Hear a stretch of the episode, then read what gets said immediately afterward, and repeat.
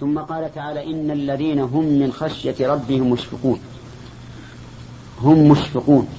مبتدأ وخبر أي من شدة خوفهم الله الخوف المبني على العلم مشفقون من عذاب الله خائفون منه وذلك لإيمانهم الإيمان التام بأنه بأن ما وعد الله به أو أوعد به سيكون.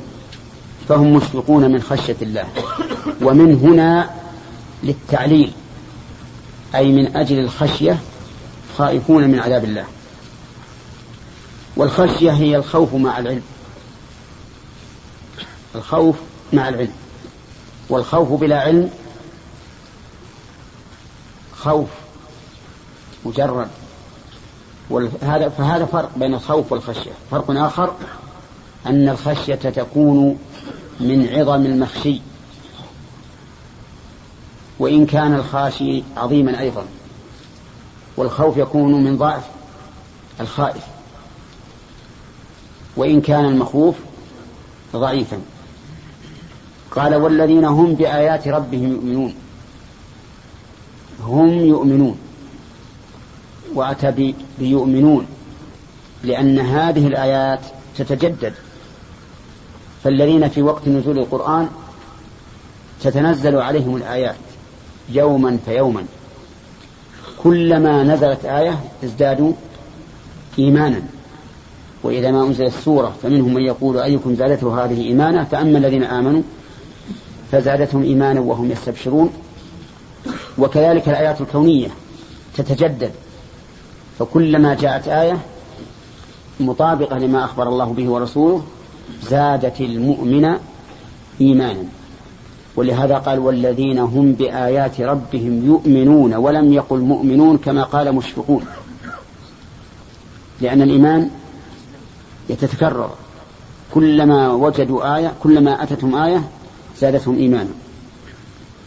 والذين هم بربهم لا يشركون. هم لا يشركون. أتى بالجملة الفعلية ولم يقل غير مشركين وذلك لأنهم لا يشركون في أي فعل يفعلونه لله. فلا رياء عندهم ولا سمعة ولا يريدون الدنيا بعملهم إنما يريدون الله سبحانه وتعالى. والذين يؤتون ما آتوا أو أي يعطون ما أعطوا ويبذلون ما بذلوا من الأعمال البدنية والأموال وقلوبهم وجلة. أي خائفة. خائفة من أي شيء؟ خائفة خائفة من أن لا يقبل منهم من أن يرد عليهم العمل. لا سوء ظن بالله ولكن احتقارا لأنفسهم وخوفا من التقصير.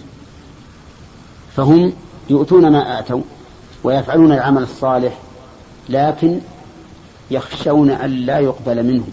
يصومون فيخافون أن لا تقبل. وكذلك بقية الأعمال. وقلوبهم وجلة. أنهم إلى ربهم راجعون. يعني يعطون ما أعطوا لأنهم يؤمنون برجوعهم إلى الله. وأن الله تعالى سوف يجازيهم. قال تعالى أولئك يسارعون في الخيرات وهم لها سابقون. يسارعون فيها أي في الوصول إليها وفي إتقانها وهم مدركون لها لها سابقون. ولا نكلف نفسا إلا وسعها. لما كانت المسارعة قد يتوهم واهم أنهم لو عجزوا عن المسارعة لم ينالوها قال ولا نكلف نفسا إلا وسعها. فهم يسارعون. ولكن لو صلى الإنسان منهم قاعدا لعجزه عن القيام فهو مسارع. لأن الله قال ولا نكلف نفسا إلا وسعها. ولدينا كتاب ينطق بالحق وهم لا يظلمون وهذا الكتاب ما كتبته الملائكة من أعمال بني آدم. ينطق بالحق يوم القيامة. ويقال للإنسان اقرأ كتابك. كفى بنفسك اليوم عليك حسيبا. قال الحسن لقد أنصفك من جعلك حسيبا على نفسك. أنت حاسب نفسك. لا تطل محاسب وستجد أن الأمر كما كتب. بل قلوبهم في غمرة من هذا. هذا كقوله في أول الآية. نعم. بل قلوبهم في غمرة من هذا ولهم أعمال من نعم. هذا كقول في أول آية يحسبون أن ما نرجهم بما وبنين نسارع لهم في بل لا يشعرون. بل لا يشعرون. هنا قال بل قلوبهم في غمرة من هذا. يعني قد حل بها ما غمرها ولم يتفطنوا لها. ولهم أعمال من دون ذلك هم لها عاملون. ما هي الأعمال هذه؟ أعمال الدنيا. ولهذا قال من دون ذلك إشارة لانحطاط رتبتها. ثم قال هم لها عاملون. الجملة كما تعلمون هذه اسمية يعني متقنون للعمل لها وقدم المفعول لها عاملون للدلالة على أنهم قد حصروا أنفسهم وأفكارهم وعقولهم في هذه الأعمال الدنيوية. نعم. ما جاء ما جاء الحديث؟ قال لم يعملوها لا بد من أن يعملوها. نعم. يعني هم لها عاملين يعني ما عملوها بعد لكن لا بد أن يعملوها يعني أنهم مصرون على العمل على عملها. نعم.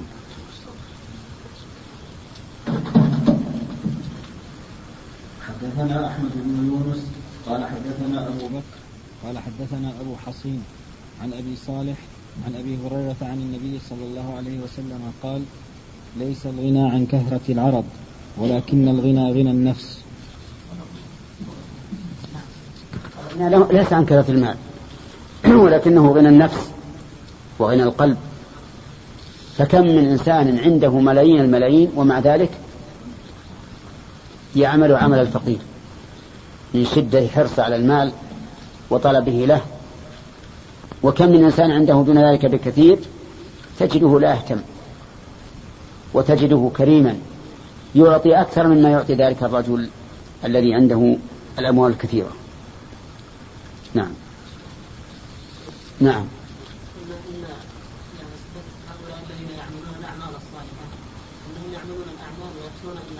نعم. وفي القدسي يقول الله تعالى أنا نعم. أشرنا إلى الجمع بينهما. نعم؟ أنه ليس ظن بالله ولكن اتهاما لأنفسهم بالتقصير.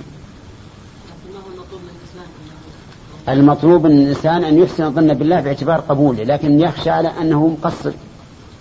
يخشى أنه مقصر يخشى أن عنده رياء عنده ابتداء ما يدري الإنسان يخشى. يعني بمعنى لا يقول خلاص أنا عملت لابد أن يكون مقبولا. كما قال البدوي وهو يسعى. يقول يا رب إن لم تغفر فلازم تغفر. هذا لا لا يقول هكذا. ما هو على كل حال. يتهم نفسه ويحسن الظن بالله عز وجل. فيقول مثلا أرجو أن الله يقبل مني. نعم. هذا إبرا... هذا إبراهيم عليه الصلاة والسلام وإسماعيل يرفعان القواعد من البيت ويقولان ربنا تقبل منا إنك أنت السميع العليم. نعم. نعم. ها.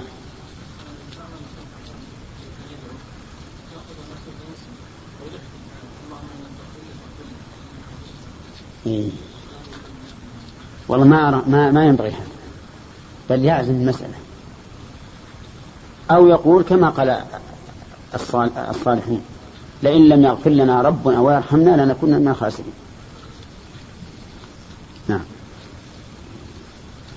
باب فضل الفقر حدثنا اسماعيل قال حدثني عبد العزيز بن أبي حازم عن أبيه عن سهل بن سعد الساعدي أنه قال مر رجل على رسول الله صلى الله عليه وسلم فقال لرجل عنده جالس ما رأيك في هذا؟ فقال رجل من أشراف الناس هذا والله حري إن خطب. أن ينكح. أن ينكح وإن شفع أن يشفع. قال فسكت رسول الله صلى الله عليه وسلم ثم مر رجل فقال له رسول الله صلى الله عليه وسلم ما رأيك في هذا؟ فقال يا رسول الله هذا رجل من فقراء المسلمين هذا حري إن خطب أن لا ينكح وإن شفع أن لا يشفع وإن قال ألا يسمع لقوله. فقال رسول الله صلى الله عليه وسلم هذا خير من ملء الأرض بمثل هذا. الواقع أن الحديث الذي استدل به البخاري رحمه الله لا يطابق الترجمة. لأن قول الرسول صلى الله عليه وسلم هذا رجل هذا خير من ملء الأرض مثل مثل هذا لا يدل على أن ذلك بسبب الفقر. قد يكون خيرا خيرا منه لأعمال أخرى يعلمها النبي صلى الله عليه وسلم. وكم من غني هو خير من ألف فقير. وكم من فقير خير من ألف غني. فالواقع أن الفقر والغنى لو نظرنا إلى إليهما من حيث هما لكان الغنى أحسن وأفضل لأن الغنى يحصل به من النفع الخاص والعام ما لا يحصل بالفقر. ولهذا اختلف العلماء رحمهم الله أيما أفضل الغني الشاكر أم الفقير الصابر؟ فقال بعضهم الغني الشاكر أفضل لأنه يحصل منه من الخير ونفع الأمة النفع العام الكثير ما لا يحصل بفقر الفقير. وقال بعضهم بل الفقير الصابر أفضل الفقير الصابر أفضل لأنه قد صبر على البلاء وكان من الصابرين. وقد ذكر ابن القيم رحمه الله في كتابه بدائع الفوائد بدائع الفوائد هذه المناظرة. أيما أفضل الغني الشاكر أم الفقير الصابر ولكن إذا نظرنا من حيث الإطلاق فإن الغني الشاكر أفضل. لأن البلوى بالمال ما هي هينة. يعني إذا ابتلي الإنسان بالمال وشكر فإن فإن معاناته معاناته فإن معاناته للشكر قد تكون أشد من معاناة الفقير للصبر لأن كثيرا من الأغنياء إذا أغناهم الله أخذهم الغناء بالأشر والبطر وقليل من عباده الشكور كما قال الله عز وجل. ما يتكلم عليه حجر شقول قال في رواية أنهم فقراء المسلمين إيش؟ يقول أن يوجد رواية قوله ثم مر رجل زاد إبراهيم من فقراء المسلمين وفي رواية ابن حبان مسكين من أهل الصفة. طيب.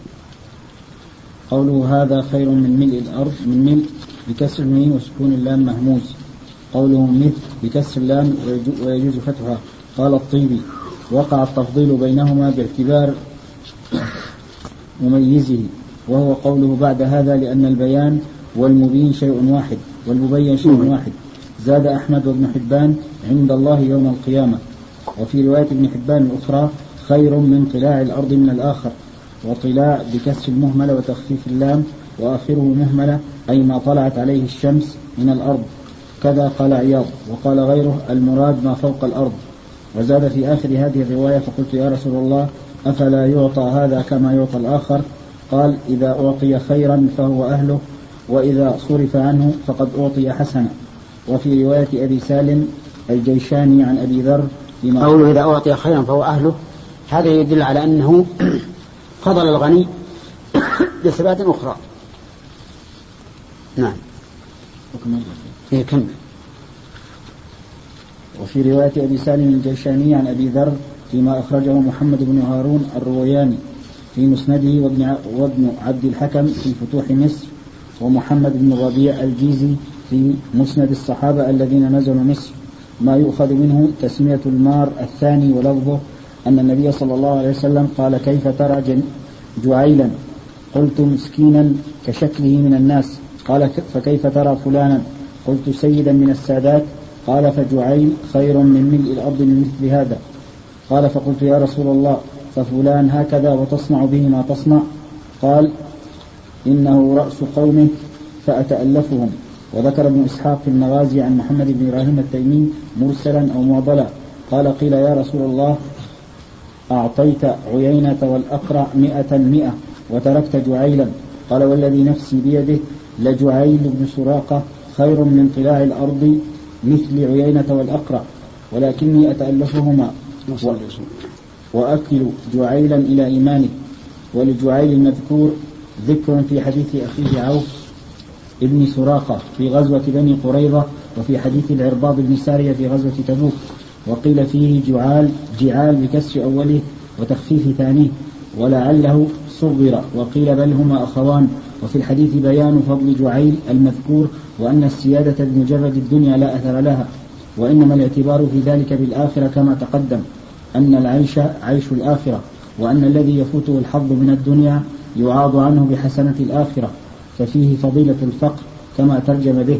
لكن لا حجة فيه لتفضيل الفقير على الغني كما قال ابن بطال لأنه إن كان فضل عليه لفقره فكان فكان ينبغي أن يقول خير من ملء الأرض مثله لا فقير مثله لا فقير فيهم مثل ها؟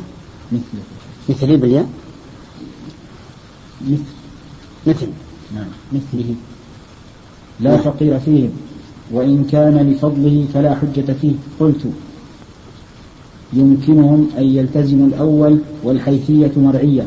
لكن تبين من سياق طرق القصة أن جهة تفضيله إنما هي لفضله بالتقوى وليست المسألة مفروضة في فقير متق وغني فقير. متق. بل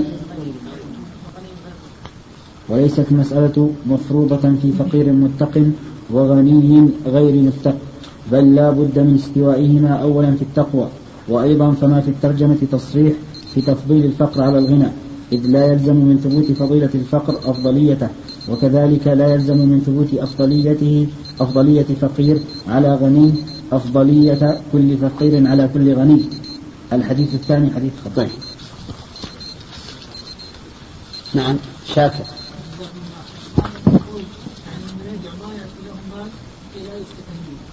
لك ليش؟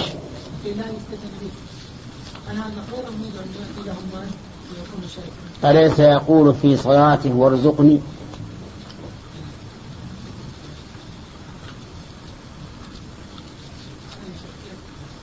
يقول وارزقني أه لا ترزقني لا. يقول انه خيرا منه غير مال يقول لا يحاسب على المال ابدا الإنسان إذا رزقه الله مالا ينفع المسلمين به ويكف وجهه عن الناس هذا خير. لكن إذا ابتلي ومنع وصبر فهو خير لا شك.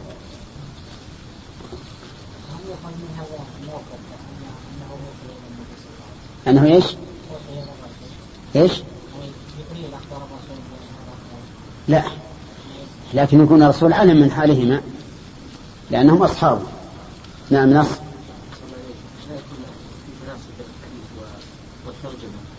قال الرجل قال يا رسول الله هذا رجل من فقراء المسلمين.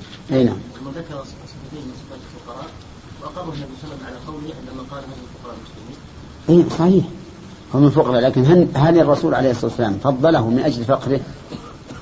يحتمل فضله من جهة أخرى وأن هذا الفقر لا يضر ما هو واضح ليس بواضح نعم حدثنا الحميدي قال حدثنا سفيان قال حدثنا الأعمش قال سمعت أبا وائل قال عدنا خبابا فقال هاجرنا مع النبي صلى الله عليه وسلم نريد وجه الله فوقع أجرنا على الله تعالى. فمنا من مضى لم يأخذ من أجره شيئا. منهم مصعب بن عمير قتل يوم أحد أحد وترك نمرة فإذا غطينا رأسه بدت رجلاه وإذا غطينا رجليه بدا رأسه. فأمرنا النبي صلى الله عليه وسلم أن نغطي رأسه ونجعل على رجليه من الإذخر ومنا من أينعت له ثمرته فهو يهدبها. الله أكبر. نعم. الصحابة رضي الله عنهم هاجروا مع النبي صلى الله عليه وسلم يريدون وجه الله. فمنهم من مضى ولم يأخذ من أجره شيئا. يعني لم يأخذ من الغنائم شيئا وعوضا عن هجرته. مثل مصعب بن عمير رضي الله عنه. وكان صاحب الراية في غزوة أحد وكان شابا مدللا بين أبويه في مكة. فلما أسلم طرده أبواه فهاجر مع النبي صلى الله عليه وسلم. وكان يلبس قميصا مرقعا مع أنه في مكة يلبس أحسن الثياب. التي يلبسها الناس قبل أن يسلم ففضل رضي الله عنه ترك أهله ودله وبلده هجرة إلى الله ورسوله. وكان جزاؤه أن الله عز وجل اختار له الشهادة فقتل في أحد شهيدا وأنزل الله فيهم ولا تحسبن الذين قتلوا في سبيل الله أمواتا بل أحياء عند ربهم يرزقون فرحين بما آتاهم الله من فضله ويستبشرون بالذين لم يحقوا بهم من خلفهم ألا خوف عليهم ولا هم يحزنون يستبشرون بنعمة من الله وفضل وأن الله لا يضيع أجر المؤمنين. ومن الصحابة من عمر وأدرك المال ووفت المال وصار يهدب هذه الثمرة أي يجنيها والله أعلم بالحال. هل الأفضل من لم يأخذ من أجره الدنيوي شيئا مثل مصعب بن عمير أو الآخر؟ أو الآخر. ولكن هذا الحديث أيضا لا يدل على فضل الفقر. لا يدل على فضل الفقر.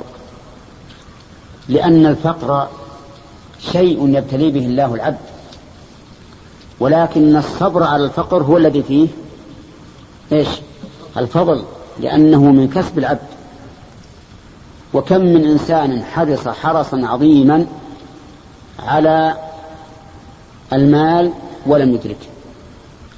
وكم من إنسان تسبب بأسباب ضئيلة فأدرك المال. وكم من إنسان لم يتسبب فجاءه المال. أليس كذلك؟ هذا شيء مشاهد. من الناس من يكون ذكيا شاطرا جيدا في اكتساب المال ولكنه لا يربح. بل كلما اشترى شيئا خسر. ومن الناس من يكون سببه ضعيفا ولكنه يحصل على خير كثير. كلما اشترى سلعة ارتفعت قيمتها. فباع ما اشتراه بعشرة بمئة مثلا. هذا يغتني بوقت قصير. ومن الناس من يأتيه المال بلا سبب. يموت له قريب غني فيرث المال من بعده فيصبح غنيا. فالفقر ليس من كسب العبد حتى يقال إن الإنسان يثاب عليه لكن يثاب على أي شيء؟ على الصبر على الفقر. وحينئذ تأتي المسألة هل الأفضل الفقير الصابر أم الغني الشاكر نعم. نعم. إي نعم. نعم حتى فضل الفقر ما نفس الفقر نفسه ما في فقر ما في فضل الصبر هو اللي فيه الفضل نعم. قال البخاري رحمه الله تعالى حدثنا أبو الوليد قال حدثنا سلم بن قال حدثنا أبو رجاء عن عمران بن حسين رضي الله عنهما عن النبي صلى الله عليه وسلم قال اطلعت في الجنة فرأيت أكثر أهلها الفقراء واطلعت في النار فرأيت أكثر أهلها النساء. تابعه أيوب وعوف وقال صخر وحماد بن مجيح عن أبي رجاء عن ابن عباس. حدثنا أبو معمر قال حدثنا عبد الوارث. قال حديث من الفوائد أن الجنة والنار موجودتان الآن وهو كذلك كما دل عليه القرآن بقوله تعالى واتقوا النار التي أعدت للكافرين. وقال تعالى وقالوا إلى مغفرة من ربكم وجنة عرضها السماوات والأرض وعدت للمتقين. وقول رأيت أهل أكثر أهلها الفقراء لأن الفقراء أكثر انقيادا. من الأغنياء إلى الحق. وليس هذا لفقرهم فإن الغني الشاكر قد يكون أفضل من الفقير الصابر. لكن من أجل أن الفقراء أكثر انقيادا للحق من الأغنياء فكثروهم من هذه الناحية. ولهذا تجدون في القرآن أن الذين يكذبون الرسل من؟ هم الملأ. قال الملأ الذين كفروا من قومه وقال الملأ من قومه لئن استكبروا للذين استضعفوا. وما أشبه ذلك. فإذا هذا وجه كونها آه كون أكثر أهل أهل الجنة الفقراء. أما أكثر أهل النار النساء فبينها الرسول عليه الصلاة والسلام بأنهن يكثرن اللعن ويكفرن العشير وهن ناقصات عقل وهن أسباب الفتنة. وقد قال النبي عليه الصلاة والسلام ما تركت بعدي فتنة أضر على الرجال من النساء. فلهذا كنا أكثر أهل النار. نعم.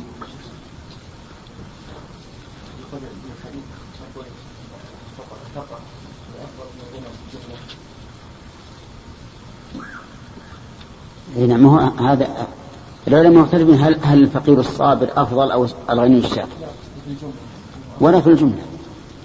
ولا في الجملة. اللي يغنيها الله الناس أحسن. شلون؟ نعم. هنا هذا هو الغالب لأن الغني يرى نفسه مستغنيا عن اتباع الرسل فلا يهتدي. نعم. اطلعت على أهل الجنة. كيف عليهم ولم الجنة بعد؟ ما يلزم الدخول. والرسول قد دخل في ليلة المعراج دخل الجنة. لكن يمكن أن تقول اطلعت على كذا وأنا وأنا ما ما دخلت. من؟ آه يعني قصدك إنه وهم ما دخلوها. ما هو الرسول يعني. يمكن كشف له عن عن عن المستقبل. نعم. ما يسكنها أحد إلا, إلا, إلا مثل كما قلت للأخ. هذا كشف له عن حالها في المستقبل. عن يسكنها الولدان والحور. لا أذكر أحد. حدثنا أبو معمر قال حدثنا عبد الوارث قال حدثنا سعيد بن أبي عروبة عن قتادة عن أنس رضي الله عنه قال لم يأكل النبي صلى الله عليه وسلم على خوان حتى مات وما أكل خبزا مرققا حتى مات. حدثنا عبد الله عبد الله بن أبي شيبة حد قال حدثنا أبو أسامة قال حدثنا هشام عن أبيه عن عائشة رضي الله عنها قالت لقد توفي النبي صلى الله عليه وسلم وما في رفي من شيء يأكله ذو كبد إلا شطر شعير في رف لي فأكلت منه حتى طال علي فكلته ففني. وأن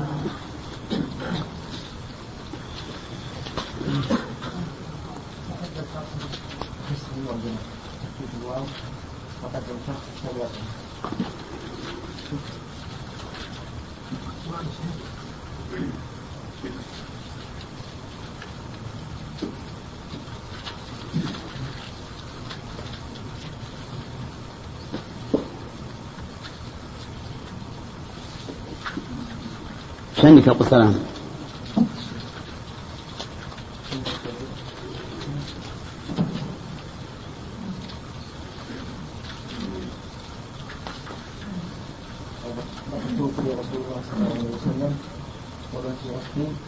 قبله. حديث اللي قبله.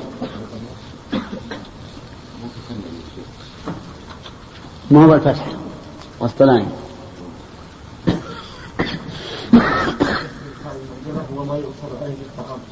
وهو من جهة المترفين وصنع الجبابرة من أمين لئلا يفتقروا إلى التطأطؤ عند الأكل. إلى؟ لئلا يفتقروا إلى التطأطؤ عند الأكل. الصوان هذا هو ما يعرف عندنا بال... بالماص ها؟ نعم هذا هو لأجل يكون مرتفعا حتى لا يطأطئ رأسه عند الأكل. المعنى أن النبي عليه الصلاة والسلام لم يكن يأكل أكل المترفين ولا فتحت له الدنيا حتى وصل إلى هذه الحال وأما حديث عائشة فقالت إنه طال عليها فكلته ففني. ففي هذا دليل على أن الإنسان إذا كال الشيء وصار يلاحظ هل نقص هل زاد فإن بركته تنزع فإن بركته تنزع ولهذا قال النبي عليه الصلاة والسلام لعائشة قال لا توعي فيوعي الله عليك. لا توعي فيوعي الله عليك. يعني معناه لا تقدر الأشياء. فإن الله يوعي عليك. أي أنه يعاملك بحسب ما تقدرين. فإذا جعل الإنسان الشيء موكولا إلى الله عز وجل وصار يأكل منه حتى يفنى صار هذا أبرك نعم. أخذنا. أخذنا السنة ها؟ الخبز المرقق هو الذي يجعل فيه الإدام من اللحم وغيره من الأشياء التي ترققه حتى يكون لينا أو أنه خبز مرقق يعني كيفية خبزه يكون على صفة لينة. لأنك تعرفون الخبز قد يكون جافا وقد يكون لينا. فإما أن يكون مرققا بما يجعل معه من الأدم أو مرققا هو في كيفيته. فإن بعض الخبز يكون لينا كأنه القطن. الله اليمنيين أو الشاميين ما أدري عنه. نعم. نعم. لا عام عام. وهذا شيء مجرد. نعم. نعم. كيف الكلب في البيع المبارك نعم. هذا إن صح الحديث. هو الحديث ضعيف لكن إن صح فالمراد به عند عندما تستلمه من البائع الذي باعه عليك كيلا. قيل في القرآن رسول الله صلى الله عليه وسلم تجنب أنه يوضع على لا يقع نعم. طيب أحيانا عندنا في عوائلنا نعم. إيه؟ ولا الإنسان له قصد هذا القصد إيه؟ هو غالب صحيح. يوجد مثل بعض الأحيان اللي يسمونها الصياني صياني لها وكر قاعدة تجلس عليها ترتفع.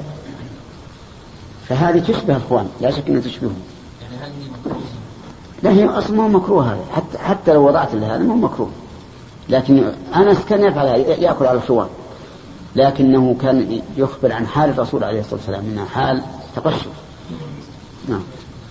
باب كيف كان عيش النبي صلى الله عليه وسلم وأصحابه وتخليهم عن الدنيا. حدثني حدثني أبو نعيم بنحو من نصف هذا الحديث. حدثنا عمر بن ذر قال حدثنا مجاهد أن أبا هريرة كان يقول الله الذي لا إله إلا آه الله الذي لا إله إلا هو. إن كنت لا أعتمد بكبدي على الأرض من الجوع وإن كنت لا أشد الحجر على بطني من الجوع ولقد قعدت يوما على طريقهم الذي يخرجون منه. فمر أبو بكر فسألته عن آية من كتاب الله ما سألته إلا ليشبعني فمر ولم يفعل. ثم مر, ثم مر بي عمر فسألته عن آية من كتاب الله ما سألته إلا ليشبعني فمر فلم يفعل. ثم مر بي أبو القاسم صلى الله عليه وسلم فتبسم حين رآني وعرف ما في نفسي وما في وجهي. ثم قال يا أبا هر قلت لبيك رسول الله قال الحق. ومضى فتبعته فدخل فاستأذن فأذن لي فدخل فوجد لبنا في قدح فقال من أين من أين هذا اللبن؟ قالوا أهداه لك فلان أو فلانة. قال أبا هر قلت لبيك يا رسول الله. قال قال الحق إلى أهل الصفة فادعهم لي. قال وأهل الصفة أضياف الإسلام. لا يأوون على أهل ولا مال ولا على أحد. إذا أتته صدقة بعث بها إليهم ولم يتناول منها شيئا. وإذا أتته هدية أرسل إليهم وأصاب منها وأشركهم فيها. فساءني ذلك. فقلت وما هذا اللبن في أهل الصفة؟ كنت كنت أحق أن أصيب من هذا اللبن شربة أتقوى بها فإذا جاءوا أمرني فكنت أنا أعطيهم وما عسى أن يبلغني من هذا اللبن ولم يكن من طاعة الله وطاعة رسوله صلى الله عليه وسلم بد فأتيتهم فدعوتهم فأقبلوا فاستأذنوا فأذن لهم وأخذوا مجالسهم من البيت قال يا أبا هر قلت لبيك يا رسول الله قال خذ فأعطهم فأخذت القدح فجعلت أعطيه الرجل فيشرب حتى يروى ثم يرد علي القدح فأعطيه الرجل فيشرب حتى يروى ثم يرد علي القدح فيشرب حتى يروى ثم يرد علي القدح حتى انتهيت إلى النبي صلى الله عليه وسلم وقد روي القوم كلهم فأخذ القدح فوضعه على يده فنظر إلي فتبسم فقال أبا هر قلت لبيك يا رسول الله قال بقيت أنا وأنت قلت صدقت يا رسول الله قال اقعد فاشرب فقعدت فشربت فقال اشرب فشربت فما زال يقول يقول فما زال يقول اشرب حتى قلت لا والذي بعثك بالحق ما أجد له مسلكا. قال فأرني فأعطيته القدح فحمد الله وسمى وشرب الفضلة اللهم هذا حديث غريب. الله نعم. نعم. آخر ذكرته ففني باب كيف كان عيش النبي.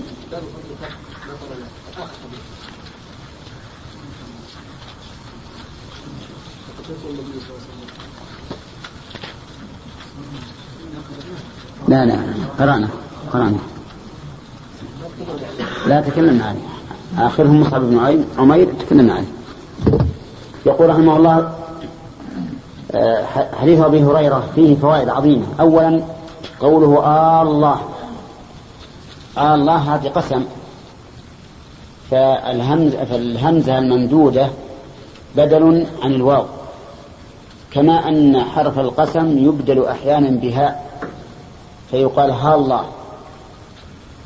فحروف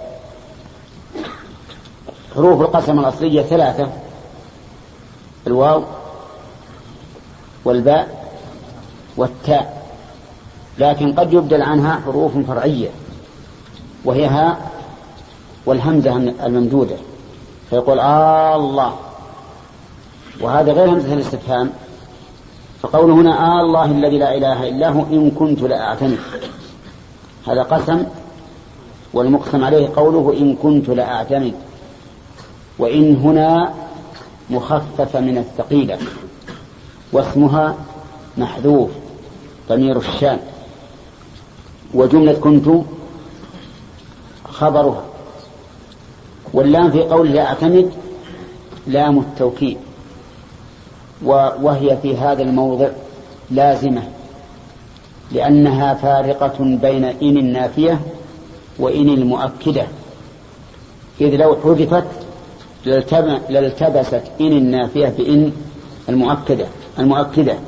لو قال إن كنت أعتمد لأشبه أن تكون ما كنت أعتمد. المهم أن اللام هذه للتوكيد وهي لام واجبة لأنها فارقة بين إن المؤكدة وإن النافية. وهي لازمة. إلا إذا ظهر المعنى بدونها فتكون غير لازمة. نعم. يقول إن كنت لأعتمد بكبدي على الأرض من الجوع. يعني ينبضح من الجوع ليخف عليه. وأشد الحجر على بطني من الجوع. لأنه إذا شد الحجر على بطنه اعتمد واستقام أكثر. ولقد قعدت يوما على طريقهم أي على طريق الصحابة رضي الله عنهم أو على طريق الناس الذي يخرجون منه. فمر أبو بكر فسألته عن آت من كتاب الله ما سألته إلا ليشبعني وفي لفظ ليستتبعني يعني لأجل أن يقول تفضل تفضل معي. أبو هريرة يعلم الآية لكن يسأل أبا بكر لعله يقول تفضل لكن أبا بكر لم يفكر في هذا الأمر. ما ظن أنه يريد هذا. ثم مر عمر رضي الله عنه فسألته عن آية من كتاب الله ما سألته إلا ليشبعني أو ليستتبعني. فمر فلم يفعل. فإن قال قائل في هذا إشكال وهو أن أبا هريرة سألهم عن آية من كتاب الله